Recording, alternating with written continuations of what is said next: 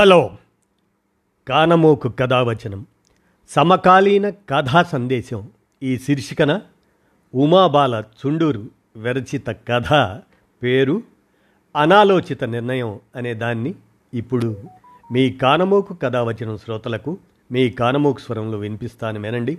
అనాలోచిత నిర్ణయం కానమోకు కథావచనం సమకాలీన కథా సందేశంగా ఉమాబాల చుండూరు విరచిత కథను ఇప్పుడు వినిపిస్తాను వినండి. కథలోకి ప్రవేశిద్దామా? ఇక? మంచైనా చెడైనా ఒక నిర్ణయం తీసుకునే ముందు కాస్త ముందు వెనుక ఆలోచిస్తే బాగుంటుంది.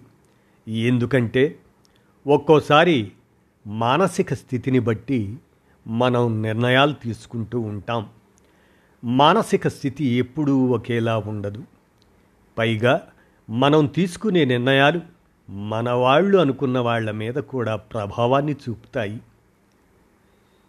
ఈ మాటలు విని సాలోచనగా చూస్తున్న ఇందుమతిని చూసి అంది అంజలి. ఏంటి మేడం? ఈ మాటలు ఎక్కడో విన్నట్టున్నాయి కదా? ఒక ఇరవై సంవత్సరాల క్రితం మీరు నాతో అన్నవే. నేను ఎవరా అనుకుంటున్నారా? లెక్కలేనంత మందిని తీర్చిదిద్దిన మీకు ఎంతమందని గుర్తుంటారులేండి. నేను అంజలిని మీ ఇంటికి ఫిజిక్స్ ట్యూషన్కి వచ్చేదాన్ని. గుర్తుకొచ్చానా? అంది నవ్వుతూ అంజలి. అంజలిని తేరిపారా చూసి కంటిపైన అర్ధచంద్రాకారంలో ఉన్న మచ్చని చూసి చిరునవ్వుతో అంది ఇందుమతి. భలేదానివి. అందరూ గుర్తుండకపోవచ్చు. కొంతమంది మాత్రం అలా ఎప్పటికీ గుర్తుండిపోతారు అని అప్పుడు అంది అంజలి.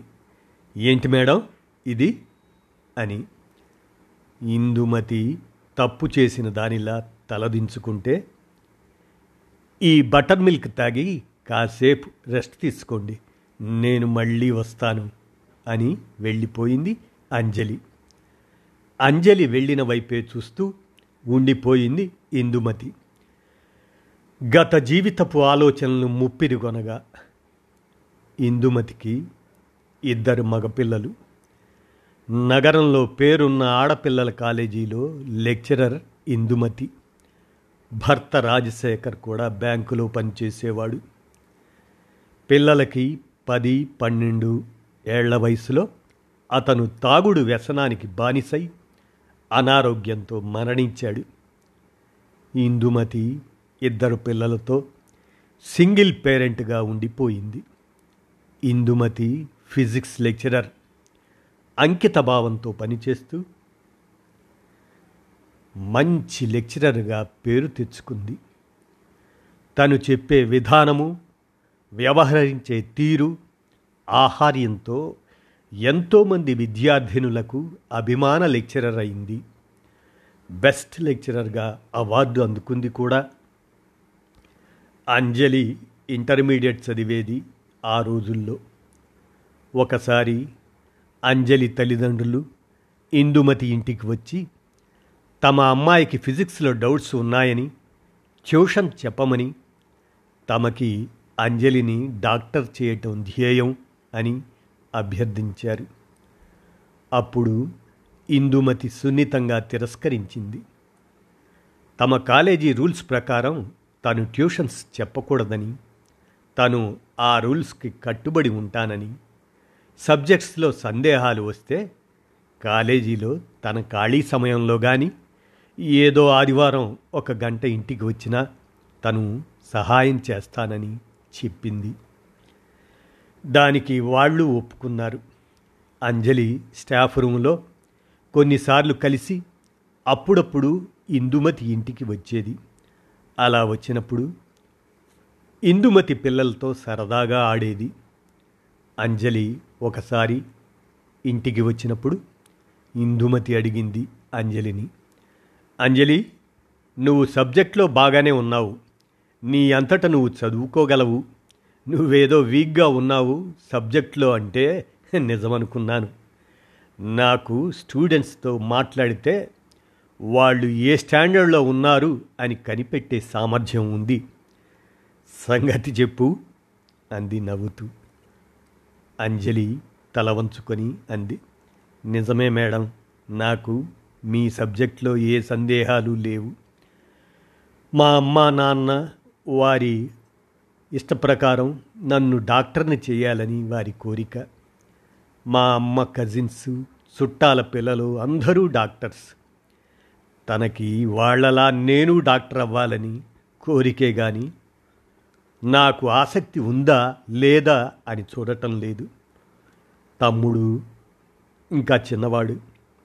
నాన్న అమ్మ ఏదంటే అదే. నాకు అసలు ఇష్టం లేదు. సైన్స్ సబ్జెక్ట్స్ ఏవి? ఈ ఫిజిక్స్ తప్ప అది కూడా ఈ సబ్జెక్ట్స్కి మ్యాథ్స్తో కొంచెం అనుబంధం ఉంది కాబట్టి. ఈ పోటీలో నాకు ర్యాంకు వస్తుందో? లేదో వచ్చినా ఆ ఒత్తిడి నేను తట్టుకోలేను. జీవితమంతా చదువు చదువు అని పరిగెడుతూనే ఉండాలి ఆ ఫీల్డ్లో. ఒక ఆరు గంటలు నిద్ర తప్ప ఎప్పుడూ చదువుకోమని ట్యూషన్స్ పెడతామని నా వెంట పడ్డారు. ఆ బాధ తప్పించుకోవడానికి ఫిజిక్స్లో వీక్ అని అబద్ధమాడి నాకు ఎంతో ఇష్టమైన మీతో టైం స్పెండ్ చేయటానికి ఇలా వస్తున్నాను. ఇష్టం లేని చదువు నేను చదవలేకపోతున్నాను మేడం. నాకు ఏమాత్రం ఒత్తిడి లేకుండా ఇష్టంగా చదువుకోవాలని ఉంది. అలా కుదరడం లేదు. ఒక్కోసారి పిచ్చి పిచ్చి ఆలోచనలు కూడా వస్తున్నాయి. అని వెక్కి వెక్కి ఏడుస్తున్న అంజలిని ఓదార్చి ధైర్యం చెప్పి ఒకరోజు సెలవు పెట్టి అంజలి కాలేజీలో ఉన్నప్పుడు వాళ్ళ ఇంటికి వెళ్ళింది ఇందుమతి. అంజలి పేరెంట్స్తో మాట్లాడింది. అని అనడం కన్నా కౌన్సిలింగ్ ఇచ్చింది అంటే బాగుంటుంది. అంజలి బాధ ఏమిటో చెప్పింది. నిర్లక్ష్యం చేస్తే అంజలి ఆలోచనలు విపరీతంగా ఉన్నాయని కూడా చెప్పింది. అంజలిని చక్కగా ఎంఎస్సి ఫిజిక్స్ చదివించి ఇష్టమైతే పిహెచ్డి చేయిస్తే అంజలి ఇలా కూడా డాక్టర్ అయ్యి మిమ్మల్ని సంతృప్తి చెందేలా చేస్తుంది అని ఆలోచించమని చెప్పింది. గుర్రాన్ని నీళ్ళ వరకు తీసుకొని వెళ్ళొచ్చు. కానీ నీళ్ళు తాగించలేము. అది ఇష్టపడి తాగాలి తప్ప అని వాళ్ళు గ్రహించి అంజలి ఇష్టాన్ని ఇందుమతి సలహాని గౌరవించారు. అంజలిని ఇంటర్ పూర్తయ్యాక మళ్ళా ఇదే చూడటం ఇందుమతి. ఒక అరగంటకు వచ్చిన అంజలి మంచం పక్కన ఉన్న కుర్చీని జరుపుకొని ఇందుమతికి దగ్గరగా కూర్చొని అంది. నా స్నేహితురాలు డాక్టర్ సుజన. తను హాస్పిటల్లో మిమ్మల్ని గుర్తుపట్టి నాకు కాల్ చేసింది. తను మీ స్టూడెంటే. మిమ్మల్ని అపస్మారక స్థితిలో హాస్పిటల్లో చేర్చాడట మీ అబ్బాయి. తను మీకు ట్రీట్మెంట్ ఇచ్చి నాకు చెప్పింది. నేను హుటాహుటన వచ్చి మీ పరిస్థితి బాగుందని తెలిసాక మీ అబ్బాయితో మాట్లాడి కొన్ని రోజులు నా దగ్గర ఉంచుకుంటానని ఇలా తీసుకువచ్చాను. మేడం నా గురించి చెప్తా వినండి. నేను మీరిచ్చిన డైరెక్షన్లోనే ఫిజిక్స్లో డాక్టరేట్ చేశాను. నా సహధ్యాయిని పెళ్ళి చేసుకున్నా తమ్ముడికి సిటీలో ఇల్లు నాకు ఊళ్ళో పొలం ఇచ్చారు అమ్మా నాన్న. నేను ఆ పొలం అమ్మి ఇక్కడ వెయ్యి గజాల స్థలం తీసుకొని ఇలా కట్టించి కొంతమంది అనాథలను ఇక్కడ ఉంచి చదివిస్తున్నాను. ప్రస్తుతం పది మంది ఉన్నవారు. మా వారి సహకారంతో అంతవరకే నాకు వీలవుతుంది. భవిష్యత్తులో అవకాశం ఉంటే ఇంకా పెంచాలని నా కోరిక. నేను నా ఉద్యోగం చేసుకుంటూ నలుగురు మనుషుల్ని పెట్టి నడుపుతున్నాను. ఇది నా కథ. సరే మేడం మీ గురించి చెప్పండి. ఎందుకు ఇలా చేశారు మీరు? అంది సూటిగా. ఇందుమతి చెప్పటం మొదలుపెట్టింది. అంజలి నేను నా ఇద్దరు పిల్లల్ని బాగానే పెంచాను. మంచి చదువులు చెప్పించాను. ఇద్దరు జీవితాల్లో స్థిరపడ్డాక వాళ్ళకి నచ్చిన అమ్మాయిలతోనే పెళ్ళి జరిపించాను. అప్పటికి ఇంకా నాకు మూడేళ్ళ సర్వీస్ ఉంది. మంచి తల్లిగానే కాదు మంచి అత్తగారిగా మంచి గ్రాండ్ మదర్గా ఆదర్శంగా ఉండాలనే నా కోరిక. పెద్ద కోడలు ఆముక్త వాళ్ళు ఇద్దరు ఆడపిల్లలు. ఆముక్తకి తన తల్లిదండ్రుల బాధ్యత ఉంది. బాధ్యత ఎవరికైనా ఒకటే. దాన్ని బాధ్యతగా ఒక కర్తవ్యంగా ప్రేమగా నిర్వర్తించాలి కూడా. చిన్న కోడలు కౌముదికి ఒక తమ్ముడు. నేను ఉద్యోగంలో రిటైర్ అయి నా పెద్ద కొడుకు విహారి దగ్గరికి వెళ్ళాను. అప్పటికే ఆముక్త తల్లిదండ్రులు ఇద్దరూ అక్కడే ఉన్నారు. ఎంతో ఉత్సాహంగా వెళ్ళాను. నా విశ్రాంతి జీవితం హాయిగా ప్రశాంతంగా గడపాలని. ఏవేవో ప్రణాళికలు వేసుకున్నాను. కానీ వాళ్ళకి నా రాక చాలా ఇబ్బందికరంగా ఉందని తరువాత అర్థమైంది.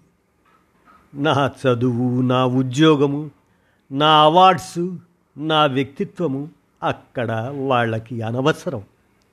నేను ఒక అత్తగారిని మాత్రమే. ఒక నెగిటివ్ ఫీలింగ్ నేనంటే నేను ఆ ఇంట్లో ఒక అతిథిని మాత్రమే. టైంకు వెళ్ళి పెట్టింది తిని నా రూముకి వెళ్ళిపోవాలి. రూములో నాకు టీవీ ఉండేది ప్రత్యేకంగా. కానీ నాకు ఎప్పుడు టీవీ చూసే అలవాటు లేదు. పుస్తకాలతోనే కాలక్షేపం. కొడుకు కోడలు పొద్దున ఆఫీసుకు వెళ్ళి రాత్రి ఏడు గంటలకు వచ్చేవారు. ఎవరి జీవన విధానం వారిది. నేను తప్పు పట్టను. నేను అముక్త అమ్మా నాన్నలతో మాట్లాడదామని వెడితే మాట్లాడుకుంటున్న వాళ్ళు నన్ను చూసి ఆపేసేవారు. నేను ఎంతో సహనంగా కలిసిపోవాలని ప్రయత్నించాను. ఎక్కడ మా అబ్బాయికి ఎప్పుడూ ఫిర్యాదు చేయలేదు. వాడి దృష్టిలో అమ్మ అంటే చిన్నప్పటి నుండి ఉన్న అదే ఉన్నత భావం ఉండాలనే నా స్వార్థం. వాడికి మనశ్శాంతి దూరం చేయకూడదనే తల్లిగా తాపత్రయం. ఎంత ప్రయత్నించినా నా స్కిల్స్ ఏమీ అక్కడ ఫలించలేదు. కొన్ని రోజులు ఉండి రెండోవాడు విరాజ్ దగ్గరికి వెళ్ళాను. ప్రెగ్నెంట్గా ఉన్న కోడలు తాత్కాలికంగా ఉద్యోగం మానేసి ఇంట్లోనే ఉండేది. ముగ్గురు మనుషులకి వంట పెద్ద పని కాదు నా దృష్టిలో. ఇష్టంగానే ఆ పనిని చేతిలోకి తీసుకున్నా. తనకి ఇష్టమైనవి వండి పెట్టాలనే తాపత్రయం. నా పని అయ్యాక హాల్లో కూర్చునేదాన్ని. కోడలు చిన్న చిన్న మాటలు మాట్లాడేది అప్పుడప్పుడు నాతో. ఎక్కువగా చెన్నైలో ఉన్న తల్లిదండ్రులతో వీడియో కాల్స్లో మాట్లాడుతూ ఉండేది. పొద్దున లేచినప్పటి నుండి రాత్రి పడుకునే వరకు ఇంట్లో జరిగే ప్రతి విషయం చెప్తూనే ఉండేది. నేను చేసిన వంటలు కూడా వీడియోలో చూపిస్తూ తల్లి ప్రతిదానికి ఆదుర్దా పడుతూనే ఉండేది. అయ్యో మొన్ననే తిన్నావు కదే ఆ పప్పు వేరే పప్పు ఏదైనా చేయమనకపోయావా? ఆ కూర వేరేలా చేయొచ్చుగా? అని సలహాలు ఇవ్వడం.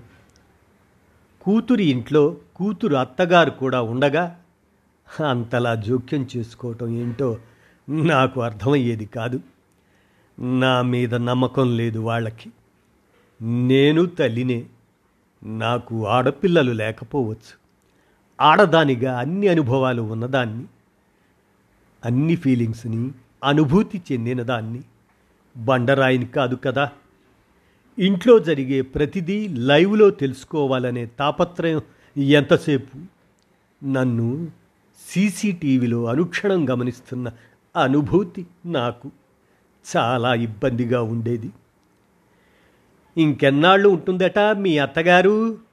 అన్న మాట కూడా నాకు వినిపించింది ఒకసారి. వాళ్ళ మాటలు నేను విన్నట్లు ఉంటుందని నేను చాలా మొహమాట పడి నా రూములోకి వెళ్ళిపోయేదాన్ని. ఇంకో రెండు నెలల్లో వాళ్ళు ఇక్కడికే వస్తారు కూతురి డెలివరీకి. నా కొడుకు విరాజ్ తన భార్య ఇక్కడే ఉంటుందని వాళ్ళనే రమ్మన్నాడు. కూతురి డెలివరీకి పైగా మా అమ్మ ఉంటుంది కూడా అని చెప్పాడు. నా సహాయం కూడా ఉంటుందని వాడికి నా మీద భరోసా. నేనంటే గౌరవం. కానీ ఈ ఇంట్లో నా ఉనికే నచ్చదని వాడికి నేనెలా చెప్పను? నేనేమైనా చెప్తే వాడు నువ్వు ఒక మామూలు అత్తగారివేనా అన్నట్లు చూస్తే నేను తట్టుకోగలనా? ఇవన్నీ నా ఊహలు. మగపిల్లలకు కొన్ని విషయాలు అసలు తెలియవు. వాళ్ళు ప్రతిదీ పట్టించుకోరు. ముఖ్యంగా కుటుంబ రాజకీయాలు వాళ్ళకి తెలియవు. ఇవన్నీ వాళ్ళకి చెప్పి వాళ్ళ మనసుల్ని కలుషితం చేయడం సబబా అనిపించింది. ముఖ్యంగా నా వలన వాళ్ళ మధ్య ఏ చిన్న మనస్పర్ధ రాకూడదు. ఇక్కడ కూడా మళ్ళీ నేను సర్దుకుపోయి ఉండాలి ముడుచుకుపోయి ఉండాలి నా షెల్లో నేను ఉండాలి. ఎన్నాళ్ళు ఎన్నేళ్ళు ఇలా. ఎన్నని చెప్పను అంజలి అన్నీ చెప్తే సిల్లీగా ఉంటాయి. ఒంటరి జీవితానికి భయపడను కానీ ఇన్నేళ్ళు నాకు ప్రపంచం ఉండేది. కాలేజీ పిల్లలు చదువు అంటూ. సెలవు వస్తే ఆనందం. ఇప్పుడు అన్నీ సెలవులే. ఎటువంటి చిన్న చిన్న ఆనందాలు లేవు. ఎప్పుడు ఇంత ఖాళీ ఎరుగని నాకు. తెలుగులో ఏమంటారో తెలియదు కానీ జీవితంలో ఒక పెద్ద వ్యాక్యూమ్ వచ్చేసింది. తెలియని దిగులు దేని మీద ఆసక్తి ఉండేది కాదు. పుస్తకాలు చదువుదామన్నా ఏకాగ్రత కుదరడం లేదు. తెల్లారితే భయం. ఆ రోజు ఎలా గడుస్తుందా అని ఒక విధంగా డిప్రెషన్లోకి వెళ్ళిపోయాను అని చెప్పొచ్చు. నిద్ర కోసం ట్యాబ్లెట్ రోజుకొకటి చాలా మైల్డ్ డోస్ డాక్టర్ సలహా మీద వాడుతూ ఉండేదాన్ని. చాలా ఏళ్ళుగా. అవి కాస్త ఎక్కువ వేసుకున్నాను. అందరికీ స్ఫూర్తినిచ్చే నేను తప్పే చేశాను. నా వరకు వచ్చేసరికి సాధారణ స్త్రీని అయిపోయాను అని తలవంచుకొని గిల్టీగా అంటున్న ఇందుమతిని చూస్తే బోలెడు జాలి దుఃఖము వచ్చాయి అంజలికి.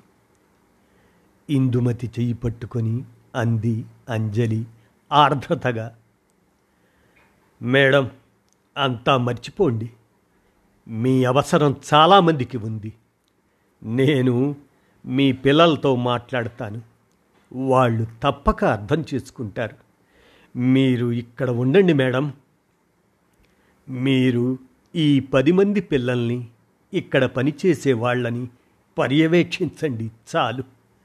మీకు ఒక ఆఫీస్ రూమ్ ఆహ్లాదకరమైన వాతావరణాన్ని నేను కల్పిస్తాను. అలా అని ఇక్కడే ఎప్పటికీ ఉండిపోమని అనను. ఉంటే నాకంటే సంతోషించే వాళ్ళు ఉండరనుకోండి. కానీ అది నా స్వార్థం అవుతుంది. మీకు ఎక్కడైనా ఉండే స్వేచ్ఛ ఉంది. మనుషులు ఎప్పుడూ ఒకేలా ఉండరు. మార్పు తప్పక వస్తుంది.